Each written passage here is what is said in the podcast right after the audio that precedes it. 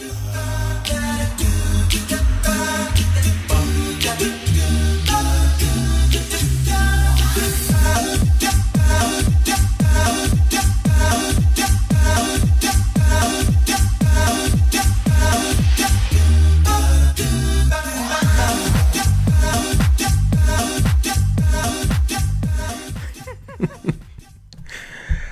Welcome, ladies and gentlemen, to Shift Gets Real. We're back again.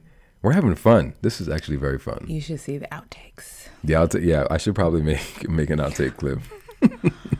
If you ever wonder why my face is like when we're starting, Yes, because I'm always doing like crazy shit right before that moment, and then I pull myself together and try to look and act normal, whatever that means. whatever that means, right? That's actually the opposite of normal. Speaking of opposite of normal, today we wanted to talk about by uh, popular request. Thank you uh, very much, everyone, for reaching out. Um, we wanted to talk about religion and spirituality. So Probably less about religion, but more about spirituality. that too, that too, and our journey inside of that.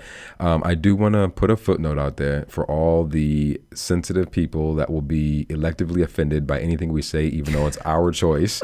Um, this is our choice, and this is how we perceive. Um, how we've maneuvered through religion and spirituality. So I just wanted to preface that because people find like the elective outrage is amazing. Well, and just, you know, it's important to know that we have free will. So we're not saying that because this is how we That yours is wrong. Mm-hmm. choose to express our spirituality, that somehow you are wrong for choosing to um, express it differently Right. um, than we do. So, with that being said, Let's get started. let's get started. This is, yeah, definitely one of the more popular requests. It is. This is probably gonna, this is going to be. It could be, I guess, divisive, but because religion is one of those things you like.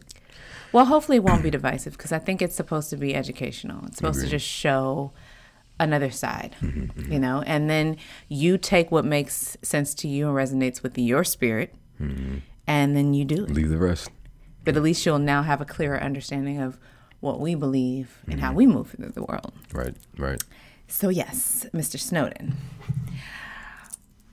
How, what is your experience? How did you get to this place? How did you grow up? What was your How did I grow up, man?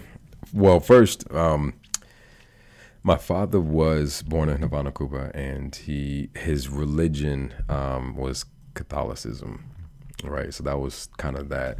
We always said grace before dinner, um, but my dad didn't like. We didn't go to church. We didn't read the Bible. We didn't do any of that stuff. Yeah. My mom wasn't really religious either, um, but I in search i always wanted community so i remember being very young probably i don't know 10ish wanting to go to church with my friends and um sweet. Well it wasn't Oh. which begins the demise of my religion uh, my outlook on religion so yeah we went used to i used to go to church with my friends and a couple things happened to me that really started opening my eyes to uh, my challenges with religion. So the first thing was um, going to church, and for all of you guys that may not be black and go to uh, black churches, it is an experience of no other. So going to a black church, it it takes forever. Um, there's there was always a singing. Um, everyone, someone always catches the Holy Ghost. Um, it to me at ten felt very insincere. I'm like. eh. Wait, so did you go to the black churches because of your mom then? No, I just went because my friends were my friends were black, so Oh, I just okay. wound up going to the black because my parents didn't go to church. Gotcha. So I if they if I wanted to go, I just went with them. So um and of course because we were indigent at the time, right? We didn't have money. It was a, was as a way for me to eat. You know what I mean? Word is bond. So anyway, I um remember those after service. yeah, after service, man, we used to go to Ponderosa. Listen, and somebody's auntie was always paying, so Right. I actually I had with the church discount. yeah. Well, I don't know if they had a church discount, but a lot of um, my friends growing up, they would always go to out to eat afterwards, and they would always pay for it. Mm-hmm. Yeah. And they were well off because Right. that was kind of like you. Yeah, I mean, Yep, same here. we were, you know, Yep. Mm-hmm. un, on the poverty line, if you will, which is unfortunately probably the majority of, of people in this world, in this nation, and but in this world. Mm-hmm, Yeah. Um. So yeah, it was. I could only go if I was being paid. Right. Yeah. So um so anyway, that so that was that was kind of my first challenge was that it just seemed insincere. And then um another thing that happened to me cuz we were broke as hell. I never had church clothes. Right? So I didn't have the shoes, I didn't have slacks, and I certainly didn't have no damn button-downs that are appropriate for church. You mean they didn't say come as you are? Man, I got made fun of in church. I'm like, are you fucking kidding me? Like they were. Boo, That's what you said in Yes, church. in church, right? um, I, they would literally, I would be sitting in the pew and they're sitting there cracking up at me because of what I had on. You wearing your school clothes to church? Yeah, you wearing your play clothes to church? I'm like, wow, You must have went to that one church that did man. nobody. I, I I am thankful. I never had that experience. I think if anything, I understand what you're saying because that was more of a self um, inflicted kind of thing. Like I wanted to look the way the other people look when they went to church. They never wore the same outfits. They had Right. It was a really fashion nice, show, right? Yeah, really nice hats and dresses, and you know. So it was like I, I remember specifically wanting the long skirt before it was a thing. Before it was like a maxi skirt. It was just the long church skirt with the matching button up um, outfit. And I remember I got my first one, and I probably wore that at least three times a month when I would go. So Yeah. Church, Yeah. church was so that was when I was younger, and then um, I avoided going to church because I remember just feel, I'm like this is I feel shitty like this is not I don't feel this is not this doesn't feel good. I don't know what it's supposed to feel like, but it certainly that this doesn't feel good. was it the teachings or was it more um, just the community? I think at that point it was the community. Okay. So the work and and because of the community, I'm not sure I was able to absorb, you know, the majority of the teachings. Now, I will say the preacher that um, I had, I remember, you know, I think preachers are great storytellers. They're like they're the best storytellers, especially when they can take a, a parable um, and then loop it back to you know and make and provide symmetry between that parable and, and an event in your life, and somehow. It's even though, even, on point. yeah, even though they're speaking in generalities, it's still like you're like, damn, you talk about my ass. You know Mm-hmm. what I mean? So, um, and then so that was that, and I just stopped going after a while. Um, and uh, then I got a bit older, so this is when I was probably like 20 and some change. I was like, I'm gonna find God again. I want that community because I've always been by myself. I left the house when I was 14 years old, so I've never had close family, never had this, that, and the other thing. So I thought, you know, I'm gonna try to attach myself to church, and so I tried to go to church again. And um, I remember going to church, and it was just a random. I don't even know why this church was a random church I just picked. Um, and uh, they said, "Is anyone new here?" And I was like, "Yes, I'm new here." And they were like, "Well, if you're new here and you feel moved, come down to get baptized." So I was like, "Okay." On that on the spot. Like on the spot. So I remember like shaking and I was nervous because everybody, you know, were looking at me and everybody's clapping and stuff. So I was like, okay, I'm gonna do this. I walked down, um, then maybe go to the back, put on this uh, this bathrobe and um, get out to get into the, you know, and came came back out to the front in front of the uh, the people and I had to get in this bathtub and he dipped me in the water. Now, you guys don't know, but Ashley knows how I feel about cold water. It Like. I got an issue with cold water, man. Um, see, if the water was freezing, freezing. So I was already annoyed with that. I'm like, really? Y'all can. So I'm just, I'm just annoyed. So that was, uh, that was that. So then after I get, he dips me in the water. He takes me to the back and he goes, "Are you ready to accept, you know, Lord, either Jesus Christ as your Lord and Savior or whatever?" I'm like, "Sure, yeah, let's go." So he, I'm in this back room and he goes, "Just keep saying Hallelujah." In, in, in, in gratitude and that will turn into tongues and then then that will you know commence your baptismal and i was like okay um, so I kept saying hallelujah, hallelujah, hallelujah, hallelujah, hallelujah, just like this, nonstop. And I remember my mouth being fatigued, and I was like, "This is." And I said to him, "I said, I don't think this is working." He was like, "No, it's fine. Just keep saying, just keep saying it, and it will turn into tongues." And I said to him, I, I remember reading that tongues were a gift from God. You can't just can't just call it down and speak tongues. I thought it was like if if God thought you should have it, you can have it at this moment. So, and he was like, um, "This is what we're gonna do." He said, "I'm we're gonna we're just gonna try another time." But this was after like an hour and ten minutes. So um, I can. It was. It was. It was a very. It was a very, again. It was a not good feeling. It was like okay, this. It felt forced. It felt coerced. And, to, and that part, you know what I mean. And then, you know, the the the words I read in the book were contrary to what he said. You know, in terms of what God, how God gives tongues. So just that that didn't make any sense. So did you stop going to church after that? I did. That was like the first. That was so. So you actually got baptized, yeah. gave your life. It didn't count. I think it counts. I think this shit didn't count. I wasn't even complete baptismal.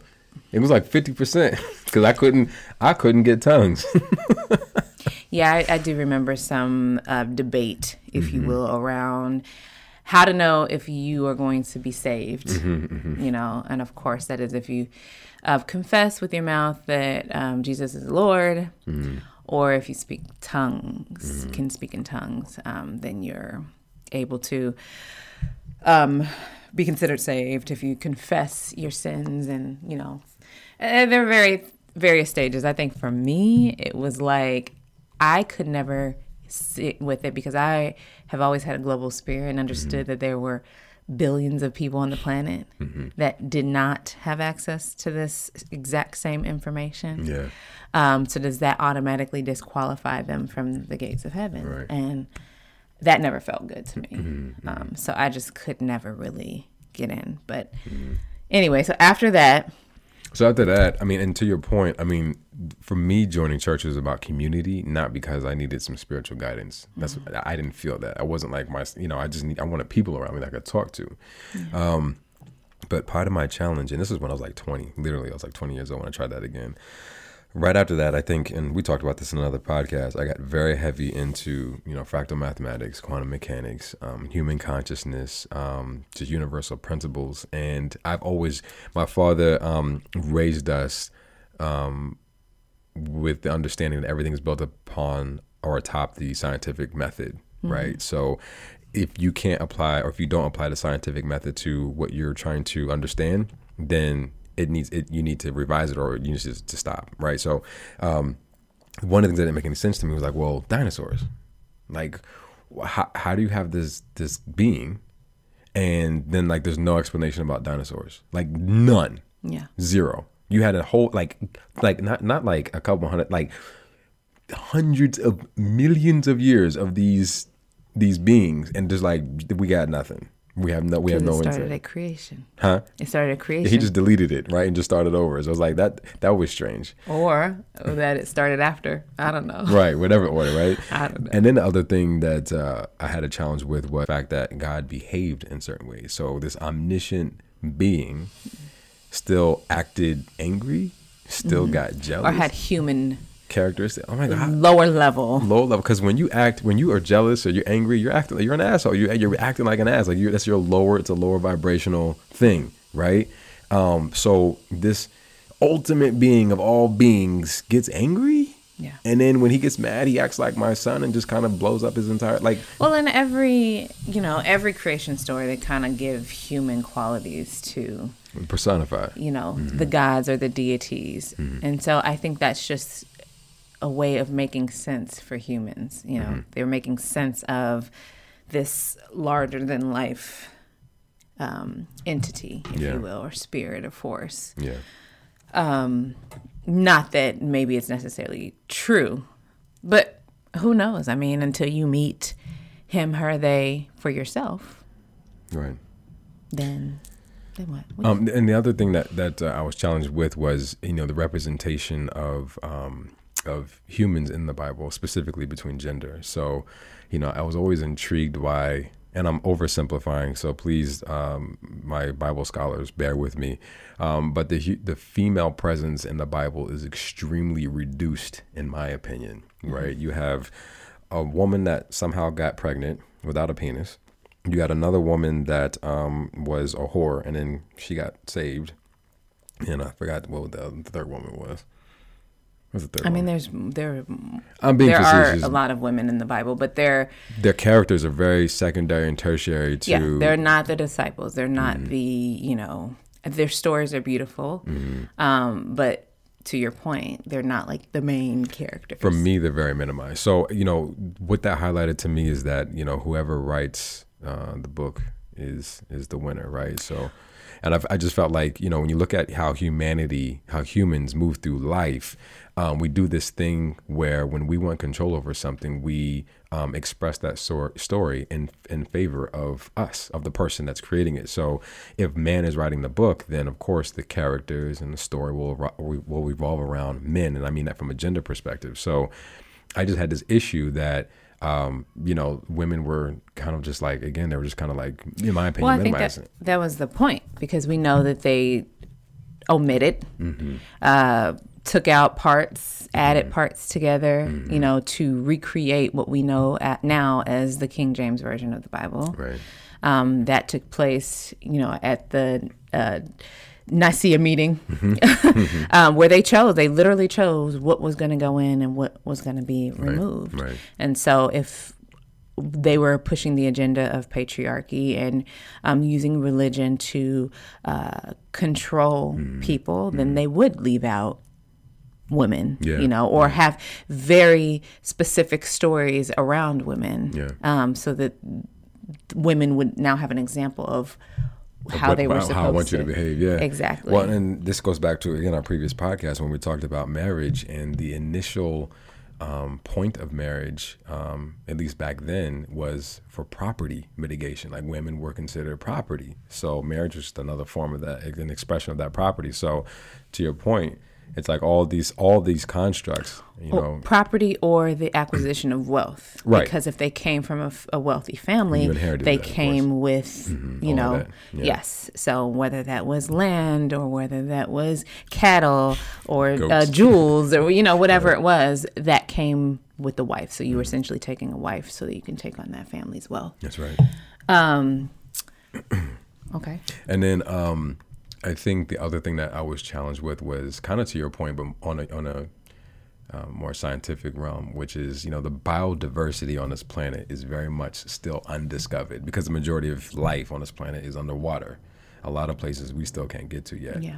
So I don't understand how we think that we're the only sentient beings in the whole universe of ever. You know what I mean? So this omniscient being made this extremely infinitely large space for this little ass ball with just a few billion people on it. Eh, that that mathematically, as fractal mathematics speaks to this, is the probability factor, like the probability of other life worlds, of other um, sentient beings, the probability of anything that you extrapolate to some degree will repeat itself and will make itself available. So it just made no sense, kind of like you, where it's like, so if there's another Earth-like planet let's say 100 light years from here, and the beings on it just had a 100 year leap on us, right? You mean to tell me that they're all going to hell too because they didn't get emailed, you know, the first copy of the King James version of the Bible? Yeah. That that that makes my helmet. Or maybe they have their own version you know, that doesn't, make, that doesn't make any sense because King James was a person that only lived on this planet. Yeah, and that's my problem. Well, I mean, we we know that, or at least we think that there are parallel universes. Mm-hmm. So perhaps King James also lived on. he, he, he telewarped over. I yeah. don't know. Watch Spider Man, the latest one on Netflix. They kind of talk about that, but yeah.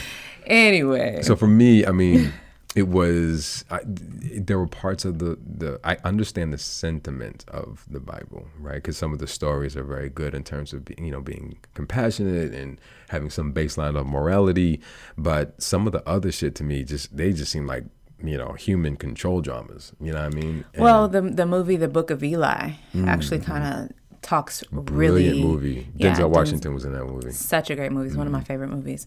But talks about how the Bible is used, mm-hmm. you know, mm-hmm. against people and how ultimately there's a society that no one um, there are no books mm-hmm. Mm-hmm. except this last copy of the Bible. Right. Um, and why does he need access to the Bible? Because that is what he's using to control people. Right.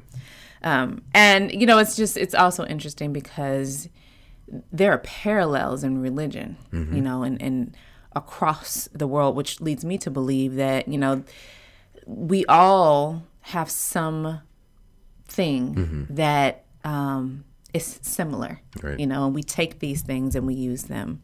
We take these um, these stories and we retell them just a little bit differently. Of course. You know, it's the game of telephone, right? yeah. And so in that way, it's like, you know, we have to have compassion for people that hmm.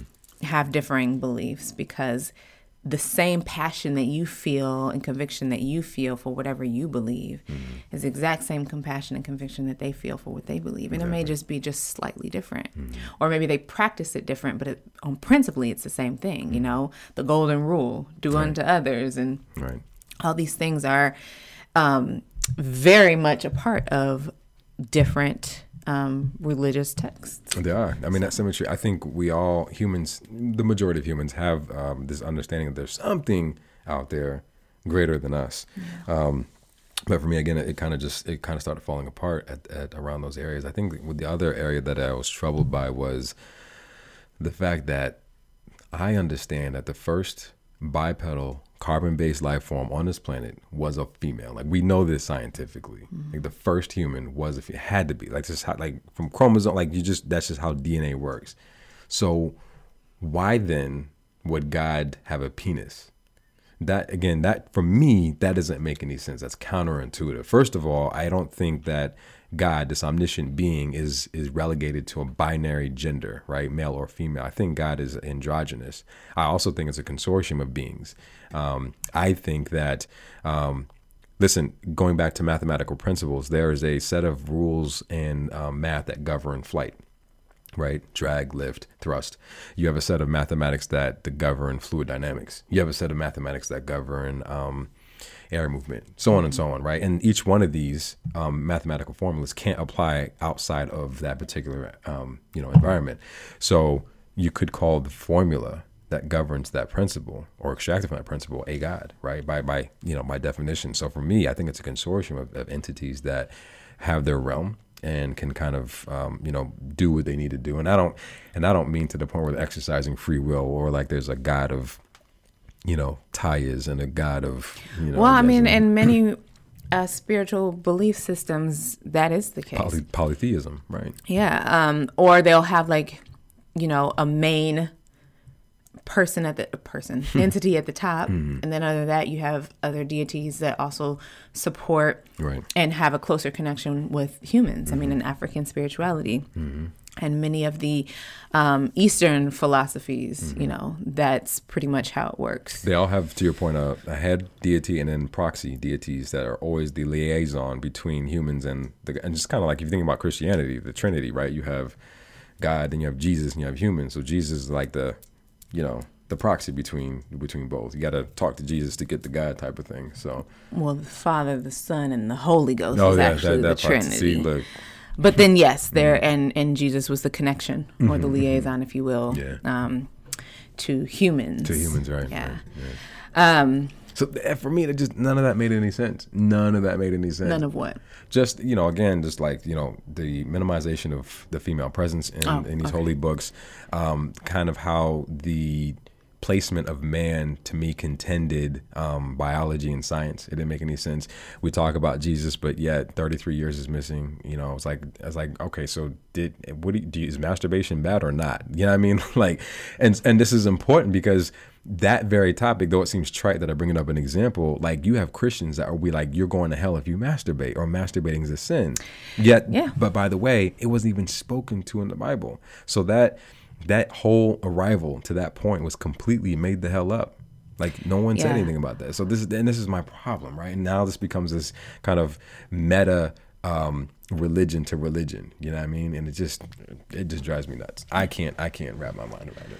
Well, for me, so my kind of story mm-hmm. of evolution, if you will, started. Um, I don't think I've ever I don't think church has ever fully resonated with me, mm-hmm. um, even at a very young age, before I was able to s- state exactly why. Which was, mm-hmm. like I said, there's no way that there are all these people on on this planet, mm-hmm. and they all have to believe in this one book, one um, story, if you mm-hmm. will, in order to be accepted into the kingdom of heaven. Mm-hmm. Um, but I think I have a perhaps past life um, position, mm-hmm. you know, as maybe even a priestess. And so I think some of that was coming out because some of the way that I expressed myself um, as a child, even before I really fully understand it, understood it, and even coming from my own mother who considers herself a Christian, um, were principles that were not you know, rooted in Christianity. So moon gazing, you know, honoring the moon and the cycles of the moon, like that was a big That's thing. kind of witchy, isn't it? Uh, it was a big thing for me growing up, and, and my own mother was very um, into nature, and so she would always point out the clouds, and she would always point out the sunsets, and she would always point out the moon and the stars, and just everything about nature. And so, at an early age, I had a, a deep connection um, with nature, and that kind of stayed with me. Um, and then um, I don't remember. I think I was about maybe seven or so. My mom was working for the church at the time, and um, my parents were separated, but they were going to work to To fix it. fix their marriage. And so my father was moving because of his job to another state. And so my mom was going to move as well. And uh, she, you know, gave her notice or whatever. And I remember this discussion being that she had to ask permission to leave. Ask who? Um, the, the, the pastor, Oh, the person, of, the bishop over the church Word. and it didn't sit well with her Perfect. and it certainly i'm looking like this is my mom she's an adult who gets to tell her how she's and if anything i saw it as somebody trying to keep my mom from moving forward you know? And so that kind of stuck with me and i'm just like you shouldn't have to request permission you know to to leave Right. a church in that way. And so that didn't feel good. And then you know i went to a series of like shut-ins and camps and things like that with other um within other churches. And i had some really good times. Like you i it i felt very ostracized often mm-hmm. because i didn't have the same economy as some of the other people that attended church um but i, I think that was all kind of self induced mm. uh, for you, it was, yeah. for yeah, for me let my pain ass have it. nobody ever taunted or mm-hmm. tormented or anything like that. I mean, I tried to sing in the choir once and I was like, ah, I can't sing as well as they think. You know, all these kind of mm-hmm. self sabotaging thoughts that kind of pushed me away. Um, and then as an adult, I was waking up, if you will. I was mm. realizing that my education was now contradicting a lot Right. of the principles that I would learn, you know, same. from church. And so I was like, well, I just have to work a little bit harder to make that connection because that's what anthropologists do, right? Right. right. Um, you just have to find where the science is, Right. Mm-hmm. you know, or find where the uh, the origin story is and why we think and feel the way we do. And so what I started doing was collecting Bibles because I was really into linguistics. Mm-hmm. I'm like, maybe they just misinterpreted these words. And so if I can get a Bible in Spanish and Portuguese and Italian and all these other languages, I can compare notes and say, actually, this is what it means, not this English line there. Right. Um, I started that process. You I and a bunch of finish other scholars, and and it's it's funny that you that you went on that journey because obviously there are scholars that are dedicated Mm-hmm. to doing that exact translation, and as you know through language, there's an etymology of words, but that etymology, that taxonomy, is very specific to the language. Well, it's the worldview that you get because in every lang, not in every language, there are different words for different things. And some words don't exist. some words don't exist or some words exist but there's like 20 words that mean the exact same thing mm-hmm, right mm-hmm. and i'm not talking about like variants of them i mean like literally like in the inuit language i mm-hmm. think they said there's over 3000 words for snow or mm. something like that. And they all mean a little something different. And mm. they can tell because they live in that environment and they have that experience. Whereas we're looking at that it's all the same Right. you know? So for me that was like a huge undertaking Right. but it's something that was very important to helping me kind of wrap my mind around okay i can stick with this because i really didn't want to leave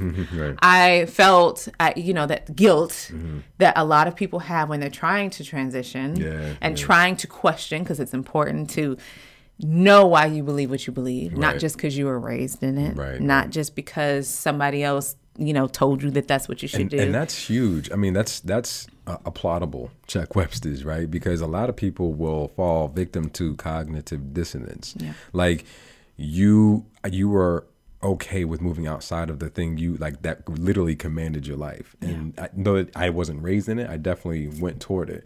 Um, but to then um, challenge yourself. I Yeah. think that's very key, especially at a very young age. So um, I just wanted to highlight like that's beautiful. A lot of people don't do that, and that's my. At the end of the day, um, this podcast or any conversation we have, um, we're not specifically trying to challenge you. We're obviously just speaking about our lives, but um, challenge yourself. Like think about it differently, and and be okay with changing your mind. It's like it's okay to change. You don't have to stay in that space or place. and you don't have to change just because you want to change. I think that's the first step. Mm-hmm. But then f- research. Right. You know, um, what I did also was I church hopped. Mm. So one thing that I didn't like was that no matter what church I went to, they Mm. were always condemning another sect of that same Mm-hmm. Yeah, religion. So yeah. Christianity, we know that you have Protestants and Baptists. you have Baptists and you have uh, AME and you have I mean like you just have so many different sects. It's like frats, right? Like And I was like, how, like, this for me is challenging and Mm-hmm. slightly disturbing, specifically because then they would talk about the other Right. in church. in in church. In church. In church. So then I was like, for a while, I stopped going. I was like, I'm just going to do my own work. Mm-hmm. And then I moved and I was teaching. It was during the time I was teaching for Teach for America. This was right before I met you. Mm-hmm. Um, I found a church and I really liked it. And Mm-hmm. I was like, I mean, we were just on a roll. I was tithing. Um, and the song selections and and they did real work in terms of like um, you would go in and they'd give you a handout and there would be like you had to follow along in the sermon and uh, write in the missing words, fill in the blank, if you will. And um, they you, we were reading directly from the Bible, so there was that Bible study. You know, that's so important because you can't just always take. No offense, pastors, but the pastor's word for it. Right. You need to do your own work and read your own book, if you will. Um, and it was all good. And then I think it was Easter Sunday. I had already been gearing up, like I said, to kind of walk away. It would just, but I wanted again to find a reason to stay. And that particular Sunday, Easter Sunday, they compared themselves to the Catholics and they, because I thought it was a non denominational um, church, just Christian. Then found out that they were Protestant and they compared themselves to the Catholics. And I was like, all right, I'm done. Mm, put a fork in it. So literally Easter Sunday, 2009 was when I was done with church. And as a commemoration, that's when you became a heathen.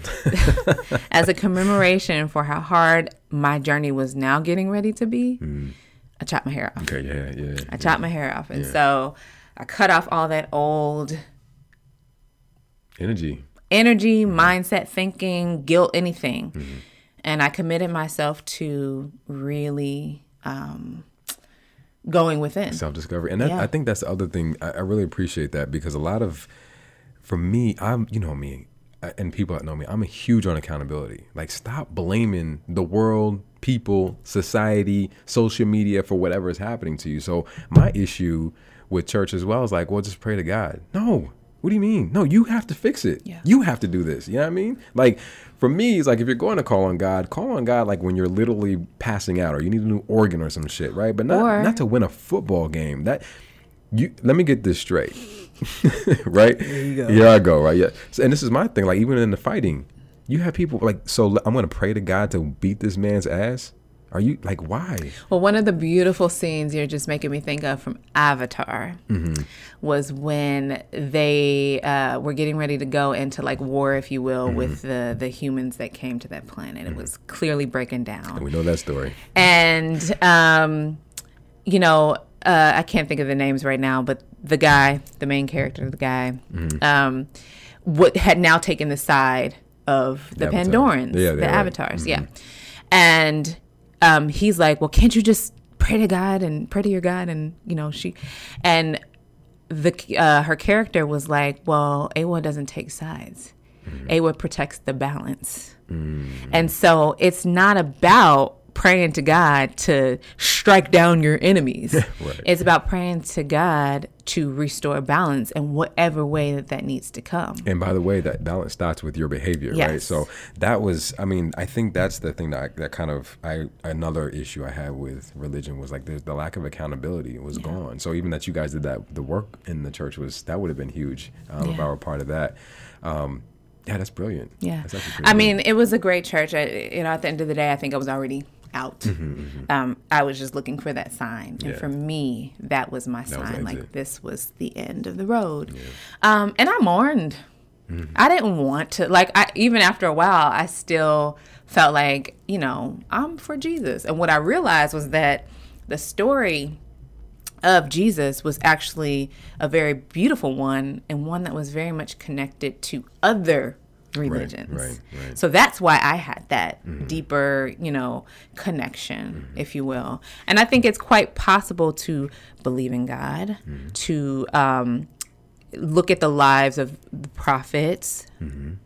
to, of Jesus, of uh, Buddha, Yeah. and take the uh, underlining values and principles and apply them to your life without being religious. Right. It's- It's, it- it it's is very possible. Because lem- religion to me is man's translation of the universe, right? And remember, human language, regardless of that language, is extremely limiting, which is why I'm such a math person. Um, and so if you think about, like, I remember asking my pastor, several pastors, what about the dinosaurs? No answer. What, what about so the? funny. I, am not I kidding. never thought to ask about the dinosaurs. I'm like, yo, I'm like, what's up with T Rex, man? Where he come from? You know what I mean, I don't see no words here about T Rex. Um, I asked about aliens.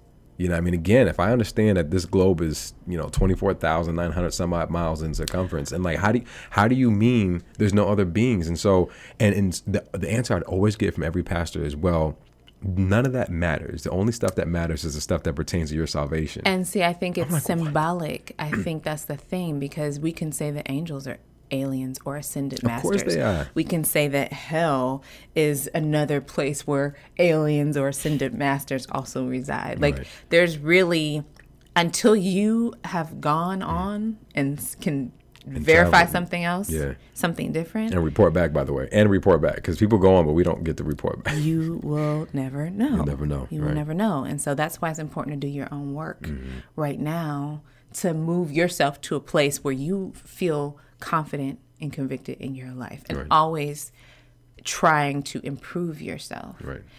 One last thing for me that Mm-hmm. was kind of like sealing the deal. So yes, I walked away, but there were this was at a time where I was kind of also coming back into my own identity, Mm. you know, as in uh, a black woman, Mm-hmm. an uh, an African American woman, if you will, Mm. or an African woman.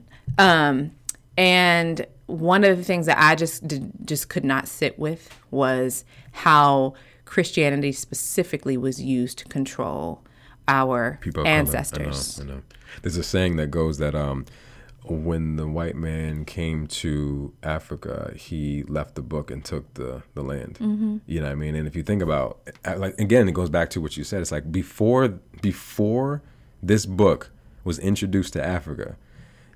These millions of people had their own way of doing things, their own reverence, their own deities, and then all of a sudden, It was how they c- kept us in captivity and for so long. based based on this book, based and on not, this religion. not just Africans, Mm-hmm. also Native Americans, right? Right. Um, and people in Central and South America. But here in this now as a country, but somebody else's land, Mm-hmm. Right. they also left the book. and it just, to me, that is, I can't sit with that. Yeah. Just it just it never sat well with me, and Me either. I mean, and then on top of that, to your point, I mean, you know, going back to science, I'm like every represent. I remember thinking this at ten when I first went to church. Every representation of God is a white man. I'm like, that's clever, uh, because phenotypically, uh, climactically, geologically, geographically, expeditiously, yeah, it couldn't have. it's it could- impossible. yeah. It's impossible. And Like, wh- and you know, obviously, we can make some scientific conclusions around what we think Jesus would have looked like, Mm-hmm. you know, at the time, or the people in the Bible. One of my favorite all time, and still to this day, I can't give it up. Hmm. Favorite um, movies is actually the Ten Commandments. Hmm, I bought the 50 year anniversary. commemorative set with. I loved that movie. Mm-hmm. I But like, all those characters were white. every single last one of them. And I was just like, how? how is this possible? you know. But it's the same. It's the same thing in the Cleopatra. Like all those, All like. Ben Hur, all those movies. They're all white people, and so, uh, I mean, we can. That's a whole nother thing we can get into. But um, that that that literally, and so that to me demonstrated like if they can lie pictorially, or if someone can make an inference or paint a new picture, literally, um, by presenting this idol, this deity in this way. Um, what's to say that the words weren't also altered in context of it being their way? And so, yeah, I mean, in my house, you might see a black Jesus, you might see Buddha. Um, and if I, if we beat our kids over the head and said this is what God is, anything outside of that would be blasphemy, right? I mean, this is exactly, and and then religion becomes a control drama. yeah. It's for sure. crazy. Well, and this kind of opened up the window into discovering okay, so now that I'm free, you know, Mm-hmm. Right. from Christianity, what do I do next? Now what? Yeah. You know, now what? And because at the same time I was I had cut my hair Mm-hmm. and I was introduced to this whole other world of using nature, right? That's Mm-hmm. how I was raised. Using nature to pour back into myself and to detox my mind, body, and spirit. I feel like that was the point where I then opened up Mm-hmm. and blossom into wow, like there's all this other stuff. Right. Because you had to not only detox your spirit, Mm-hmm. you know, you also, my body, like I was now eating better. Right. I was now um, using safer, more natural products Mm-hmm. on myself. And so that, uh, my pineal gland was being detox, decalcified and Sure, detoxed as sure. well. And enter wearing the the third eye, ujat, you know, the ujat, the bindi, the whatever you want to call it, eye of Horus, Mm-hmm. right? That's when that started coming in because I now didn't have anything else f- holding me down. And I, I just want to highlight that, and this is this is what's beautiful. This is why I love you so much, and why we're together, right? Or one of the many reasons. But you know, if you look at religion, like it, it bec- it's your relationship with God, but it doesn't help you focus on the relationship with yourself. Yeah. Right.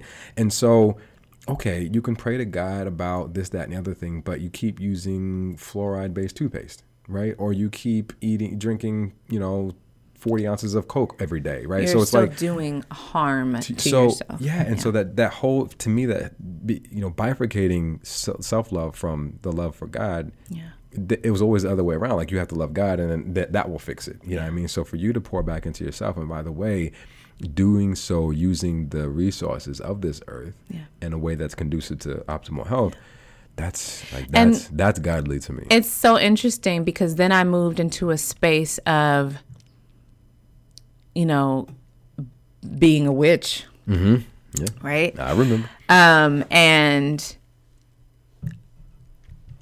it was kind of like a revolutionary kind of like I was like rebelling, if you will, because I wasn't. If people look at witchcraft as something that's dark and negative and harmful, and it certainly can be. Mm-hmm. However, you use anything can be that way. There are people that are even the Bible. whole, yes, whole, you know, um, consecrated, delivered saints, mm-hmm. and still use dark magic. they still use up. it negatively. Mm-hmm. That is what essentially slavery and using the Bible to control people. That that was a dark magic, right? So that's not how I used it. Obviously, I I believe in balance in all things, and I, you know, if if you're going to use something um, in a negative light, you better be prepared for the consequences. yes it you know. come close to come. Um, so that's not how I used it. But the reason I felt like I needed to kind of declare myself as such was because I also believed in the power of the natural world.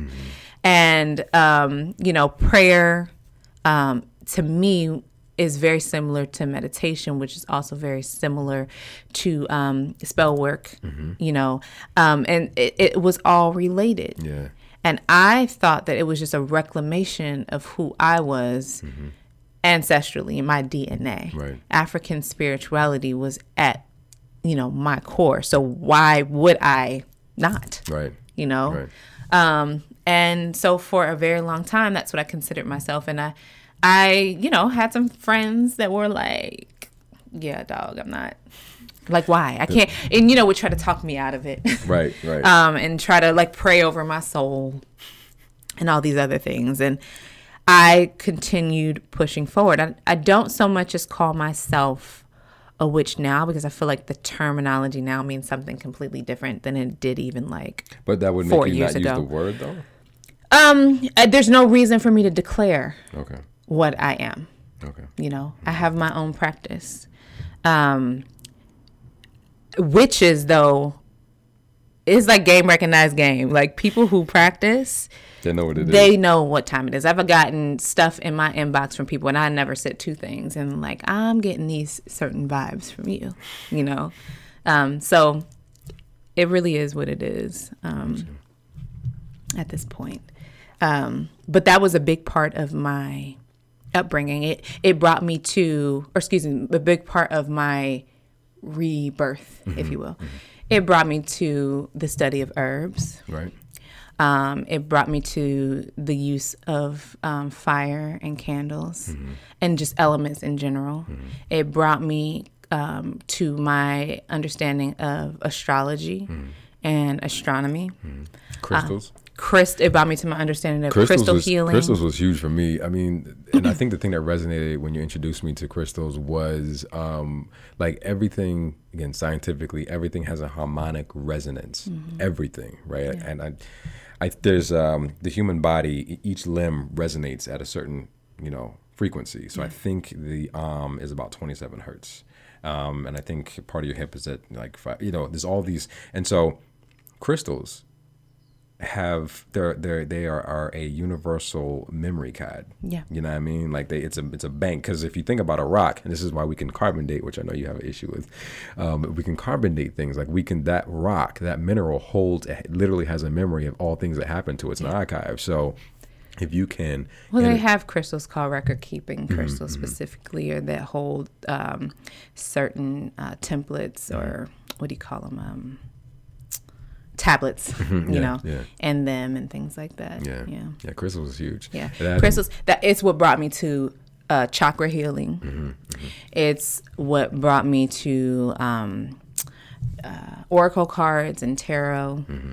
Um, I still, I, I'm still not completely fully versed in, in tarot, um, but oracle cards in particular, and then akashic records readings, and um, all these things that people think are just so demonic. And I think the thing about these is that they're they're they're tools. Like you can't you don't. It's kind of like your horoscope. You don't read your horoscope and then like close the computer and then ride out with that forever. I mean, every day, um, every choice you make impacts Yeah. the right the the potential outcome. Um, and you um, how you're using these things and the energy behind them will definitely influence the outcome. And the crazy thing is, people that are not beginners to this, people that are using this as a part of their life's work, root mm-hmm. workers, light workers, like all of these people, what do they do before they start? Hmm. They pray, mm-hmm. right? Mm-hmm. They use the Bible, they use whatever that they need to do to Still themselves. Get ready. open themselves to the source, God, you know. That's what they do before they get started. So when people come at me like, oh, well, witchcraft is bad, or if you're not Christian, then that's bad, or if mm. you don't, you know, if you don't have religion, that's bad, because I've heard it all. Of course. Um, they have no idea what they're talking about right. At the end of the day because I'm not shut off Right. from God. Mm-hmm.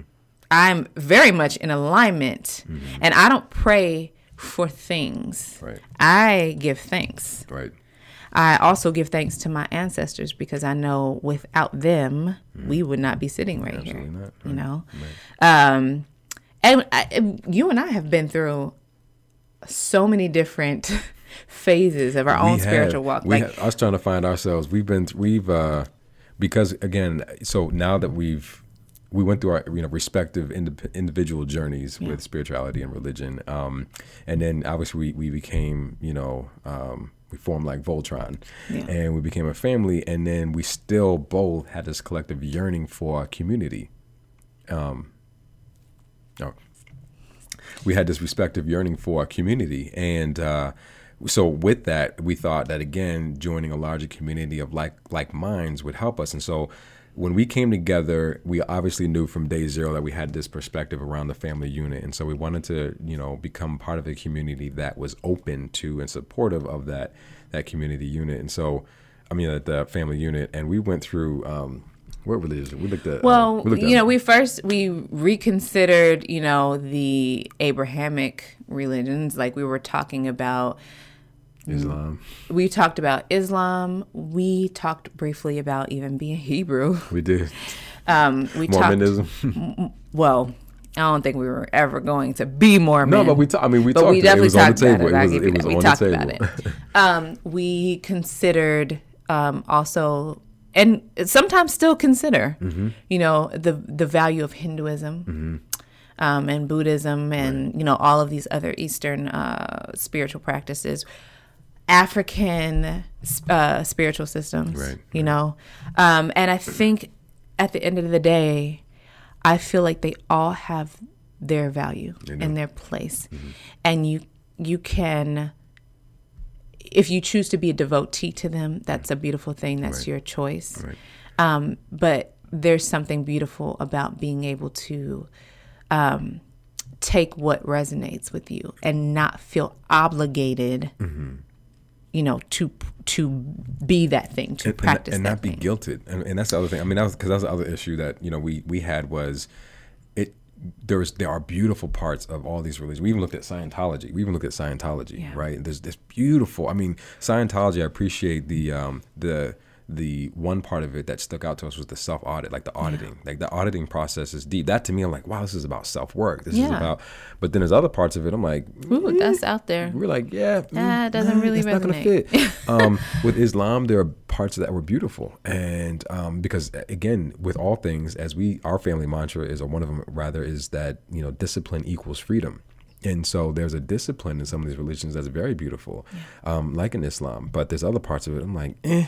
Yeah. You know, it's not. It's not. It, to me, it becomes. It's. It's. You're guilted into something, and or it limits you from um, being able to express life. And I don't mean like, oh, I want to have wine and I can't. I don't mean that. I mean there's deeper esoteric things that I feel are important to human expression that are throttled by certain dimensions of religion. Um, we looked at uh, what else we look at. So yeah, was, I uh, mean, I, I think we've looked at.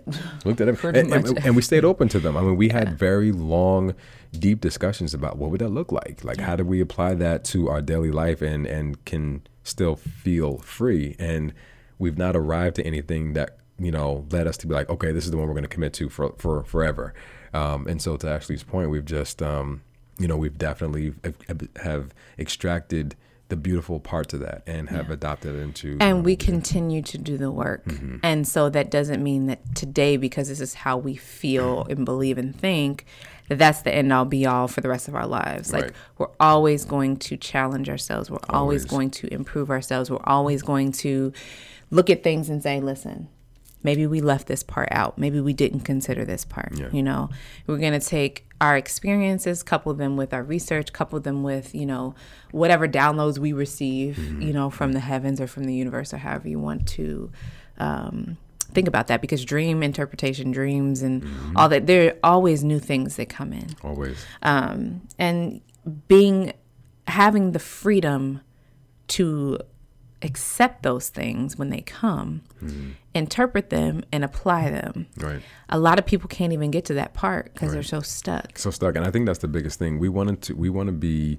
in a mind space that when something undiscovered or not yet a reality becomes a reality the thing that we've been doing won't contend destroy abate or minimize that new that new idea. So for example if the aliens if aliens are real which i do th- we do think they are um, but if they do decide to come here and you were married to a particular religion religion there are some religions right now that would that's you can't. Like there's there's no they're they're automatically something divide they're automatically something uh, and you said know, if aliens come here i think it's more if they reveal if they reveal themselves. right, i'm with you. Yeah they've if they here. come and knock on your door right. or beam themselves into your house Right. um, will you will you be open? Or you know i mean are you going to shoot it first or are you going to try to talk to i mean like this and there's some religions some ways of thinking some mantras that are counterintuitive to life and if we again going back to the principles of universality if this omniscient being God, created all life, Yeah. then why is the life being presented But you before know you, being destroyed? And by the way,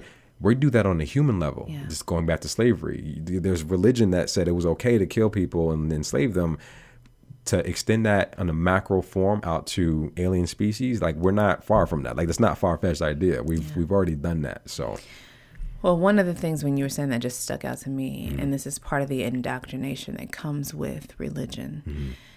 I remember being told a story as a child, so you can imagine how traumatizing this was. the fact that you're telling me now, As a child, there were a group of soldiers that came into the church, and they made everybody come around and step on um, the picture of Jesus, right? If you didn't step on it, they would shoot you. wow, So you you know what the point of the story was, right? That you never denounce your religion. right, You never denounce your religion. And so that's how we create um, these martyrs and missionaries and people that are like, you know, I'm going to die for this cause. But guess what? That's the exact same thing on the other side that we condemn. that's exactly right. Right? They just they feel just as strong about their They shit as feel just as strongly about their religious um, um, practices and beliefs Mm-hmm. that they would kill for it. So that's kind of one of the many things that kind of like informed, like, okay, there's something else there Yeah, yeah. that we got to really work on and sit with and It's just true. And and again, you know, and I know we got to close out here shortly, but um, I mean, just because math and science is kind of my, you know, where I start, um, I believe, um, we believe in, in higher, you know, deities, him, her, they. Um, we believe there's lots of uh, universal principles at work that are beyond what we can even explain right now. Um, but I mean, uh, you know, again, you know, multiple dimensions. Um, you have a decision tree, uh, a reality tree that collapses based on you know you moving through time like that. That to me makes complete sense. And when you think about how your thoughts can cre- can create reality, your thoughts right now don't weigh anything. Your thought can't be measured. It can't be weighed. There's no dimension to it. But yet, you with a thought can create a seven ounce phone. You know, a two thousand pound pound car. alchemy. It's so. I mean, like, wow, that's amazing that human thought, a formless stuff, can create something that has form. So, if you apply that on a macro level, there's there's so much more. Yeah, so I- basically what you can say about our spiritual practice is one is we're very universal. You know, we're open um, to learning and relearning and unlearning if we need to. Um, we probably are more steeped in Eastern and African spiritual practice um, than anything. Um, we do a lot of reading. You can see. Um, and actually, speak. I'm going to start pulling these out while you're talking. Okay. Yeah, we, we do a lot of reading because I think when you read, that's when you learn how much you actually don't know. you learn how much you don't know and um, it expands your universe. Because the thing about reading which is why i love reading is because you hear things in your own voice. Yeah. there's nothing more um, valuable nothing that has, holds any more gravity than hearing things in your own voice which is when you are speaking to yourself when you're reading to yourself you're making a commitment to yourself which is why we also have to be careful with our language. As you said earlier or what you kind of implied is that our language your lang- your words are your spell. They so are. if you don't think you're cute or you don't think oh well, that's okay fine That's it so be it. So reading is imperative not just from what you read in the context but so that you can hear your own voice Yeah. so uh, anyway these are just some of the books that have helped us um, kind of move through the journey this is um, The Dalai Lama's little book of Buddhism.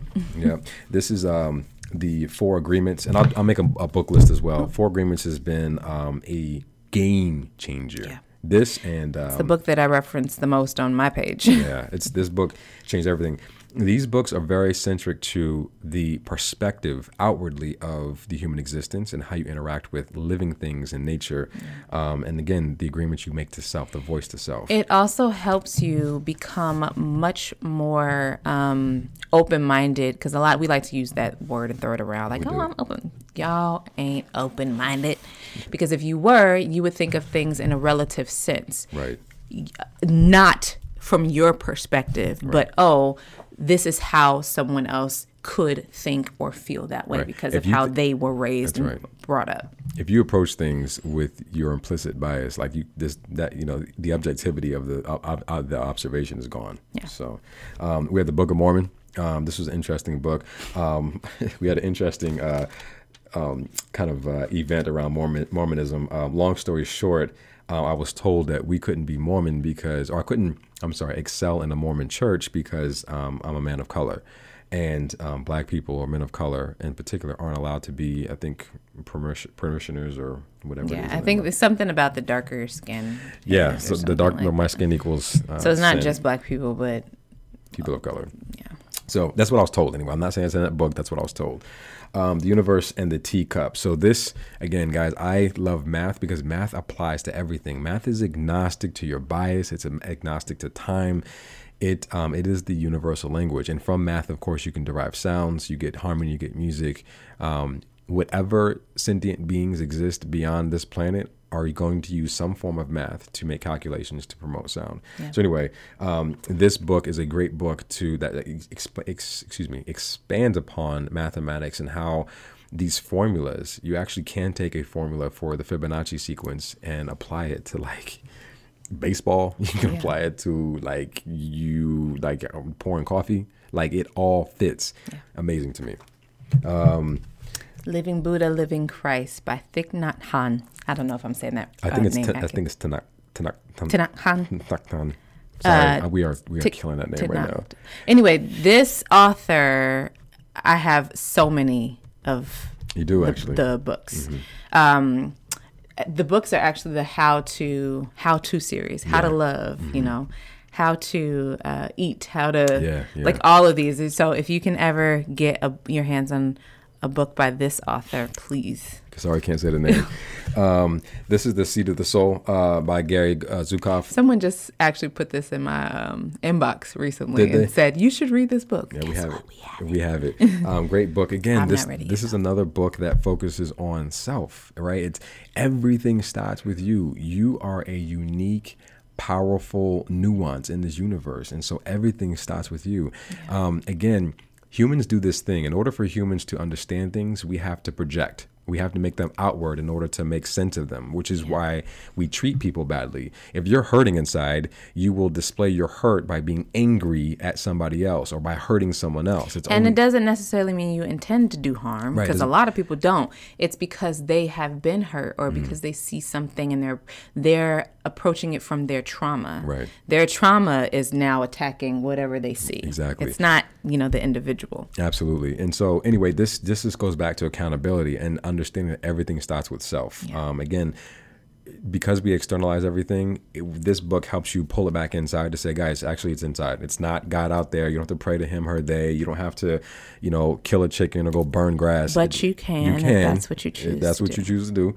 Um, but the majority of the work that you need to do is within self. Um, the beginning of infinity. So this is a very heavy, hard read. Um, this made my brain hurt, and I think I'm a pretty astute person when it comes to mathematical theories. This was a very hard read, but it basically just explain, explains that um, we are beyond uh, an iota of a speck um, in the grand scheme of all things infinite. Um, it basically explains that there's multiple infinities. When we say, well, um, you know, it's it's infinity. Well, there's many infinities. Which you look, you can have an infinity of decimals.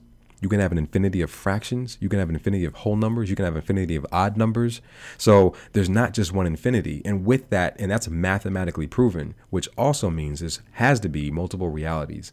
There's there's multiple realities, and anything can happen until you make a decision, and that reality tree collapses into a single uh, manifestation. So, anyway. Um, you can see he loves this Sorry, stuff. I know I gotta. Moving on. One of my favorite books that you actually introduced mm-hmm. me to, uh, "Reinventing the Body, Resurrecting the Soul" by Deepak Chopra. Mm-hmm. Um, this book is so amazing. I gift this book to anyone that I meet or my close friends that are dealing with physical ailments mm-hmm. um, that they cannot seem to retrain their mind out of, right? right? So this um, book basically teaches you to re learn to retrust your body one mm-hmm. and to change how you think about your body so that you then don't manifest and continue to manifest um, the physical symptoms that you are actually feeling super huge. And he's a doctor. And the, the reason why this book was so moving for me and us as a, as a couple is because we have this tendency to think of, of our body as a machine. It's a machine and it's going to have parts that fail. No uh, to a degree. But the other part is how you think. So you're you can literally manifest illness. If you think about when you're depressed. It's what stress does. stress right. St- stress and depression that's a mental thing initially And it triggers and then a it trend, then you won't get hungry. Then you'll gain weight. Then you'll fill in the physical symptom here. Mm-hmm. And the point that this book emphasizes and deepak emphasizes that it all starts in your mind. How you think about your body and how you think about illness? Yeah. This book is a game changer It really is. Um, Got the Bible. This is the Spanish and English version side by side. This is the book we were looking for last week that we couldn't find. Last with po- or two podcasts ago, the parenting podcast, the Tibetan art of parenting, uh, from before conception uh, through early childhood. Very great read. Anne Hubbell, Maiden, and Eddie Farwell. this book is key because it, because it talks a lot about before the baby is gestated um, again how you think how you think right now is being expressed by a trillion cells in your body. Right now this second. So if you're hungry horny or hangry like mm-hmm. it's all like they all feel that. So if you have a child inside of you um, or if you're a man and you have sperm like they, they, they're all feeling what you feel which is why you have to do your best to stay in a, a place of gratitude um, stay at a higher level of To vibration and- heal whatever Heal you it. got going on. It's hard, As much trust as you can. I be getting my ass kicked. I ain't, I ain't mastered nothing. I just keep trying. Um, The Tao of Physics. Again, I won't go too deep. It's a bit of a heavier read, but it's really good, and it just talks about again how physics um, really is wrapped around um, spirituality, and they're kind of one and the same. Um, The things that we can touch and feel are just physical representations of some dimension of spirituality. So again, a very another uh, good book. Um, Self-aware universe. Um, uh, this is a very this is a deep read too. It's about how human consciousness creates the material world. I kind of just spoke about that. It's another perspective on it. What you think shall become. How you think you shall feel. So very- There's some more books up here. We can probably just add them to the. Oh, Um, here's a Scientology book. Yeah, it was a good book. I mean, it's we it was it was good to explore what Scientology was and all these religions, but we actually got you know got some education on it as well. the Art of Awakening. Mm. God's uh, God's machines is a good one. The ancient origins of consciousness. I could spend This, the God's minutes. Machines talks about the different uh, physical manifestations. Mm-hmm. around the world, structures that we don't necessarily understand. We don't know how they work. so it Uh, talks about the pyramids. It talks about Stonehenge. Like we crop don't circles, all these things. we don't know how it works. We have no idea. Um, yeah, anything by Carl uh, Jung. Um, the Spirit of Intimacy was a good one. We go on and Yeah, on. lots, lots, lots, lots. So anyway, I'll put this book list um, at the end of this podcast. Um, but yeah, listen, um, that we just wanted to share with you guys because we got a lot of questions about um, what our spirituality is and where we stand and how we practice. So way high level discussion. Mm-hmm. We understand that there's, I mean, unless we got on here for 10 hours and talked about every little thing and broke every little thing down. Mm-hmm. Um, so there's probably still things that we've not talked about. Actually, I know there are. We didn't cover sacred geometry, uh, we did. there's so much to talk about. altar work, Yeah. right? Shadow work. Yeah. Yeah, there's we there's just so much that we have not covered, but that's just the beginning. It's the it's the top of the iceberg, and it's how we've been able to get to the place of awareness that we are, and it's worked for our family. It's helped in us being able to be better people for each other, Yeah. better people to ourselves, and um, better people to the rest of the world. and and well. listen, it's not done. It's not like because we got these books, we up there. Like it is a continual, nonstop evolution. I am still hurt. I, we're not above or outside the human experience. We still get sad. We get frustrated. We get irritated. We become petty LaBelle or petty Pendergrass. You know what I mean? It happens. um, but that's Yes. okay. You know, what I mean, it's it's it's part of the human experience. Part of the part. I think the point, some of the points of being here are for the universe or for consciousness to express itself in every permutation possible. Yeah. And you and I and every human on this planet is one of those permutations. So. We, I mean, it's just it's just a lot. It's a lot. It's a lot. So you know, again, we're out. We're not um, outside of the human experience. We don't have it all figured out. We just keep trying. We stay open. We stay. We try to keep learning and uh, do our best Yeah. um, within the experience that we have and the time we have to do so. Yeah. Yep. So And we meet lots of very interesting, cool people that oftentimes challenge or um, introduce new ways of being, new ways of thinking um, to us. And so that's part of the way that our growth continues. Right. know. So, that's right. yeah. Um, So that's the Snowdens on spirituality and religion. yeah. Ashita, my sweet wife, where did they find you? At uh, Ashley K. Snowden on Instagram and Twitter. And I am Ashley Snowden, I think, on Facebook. And of course, you can find me everywhere at Dimitri Snowden.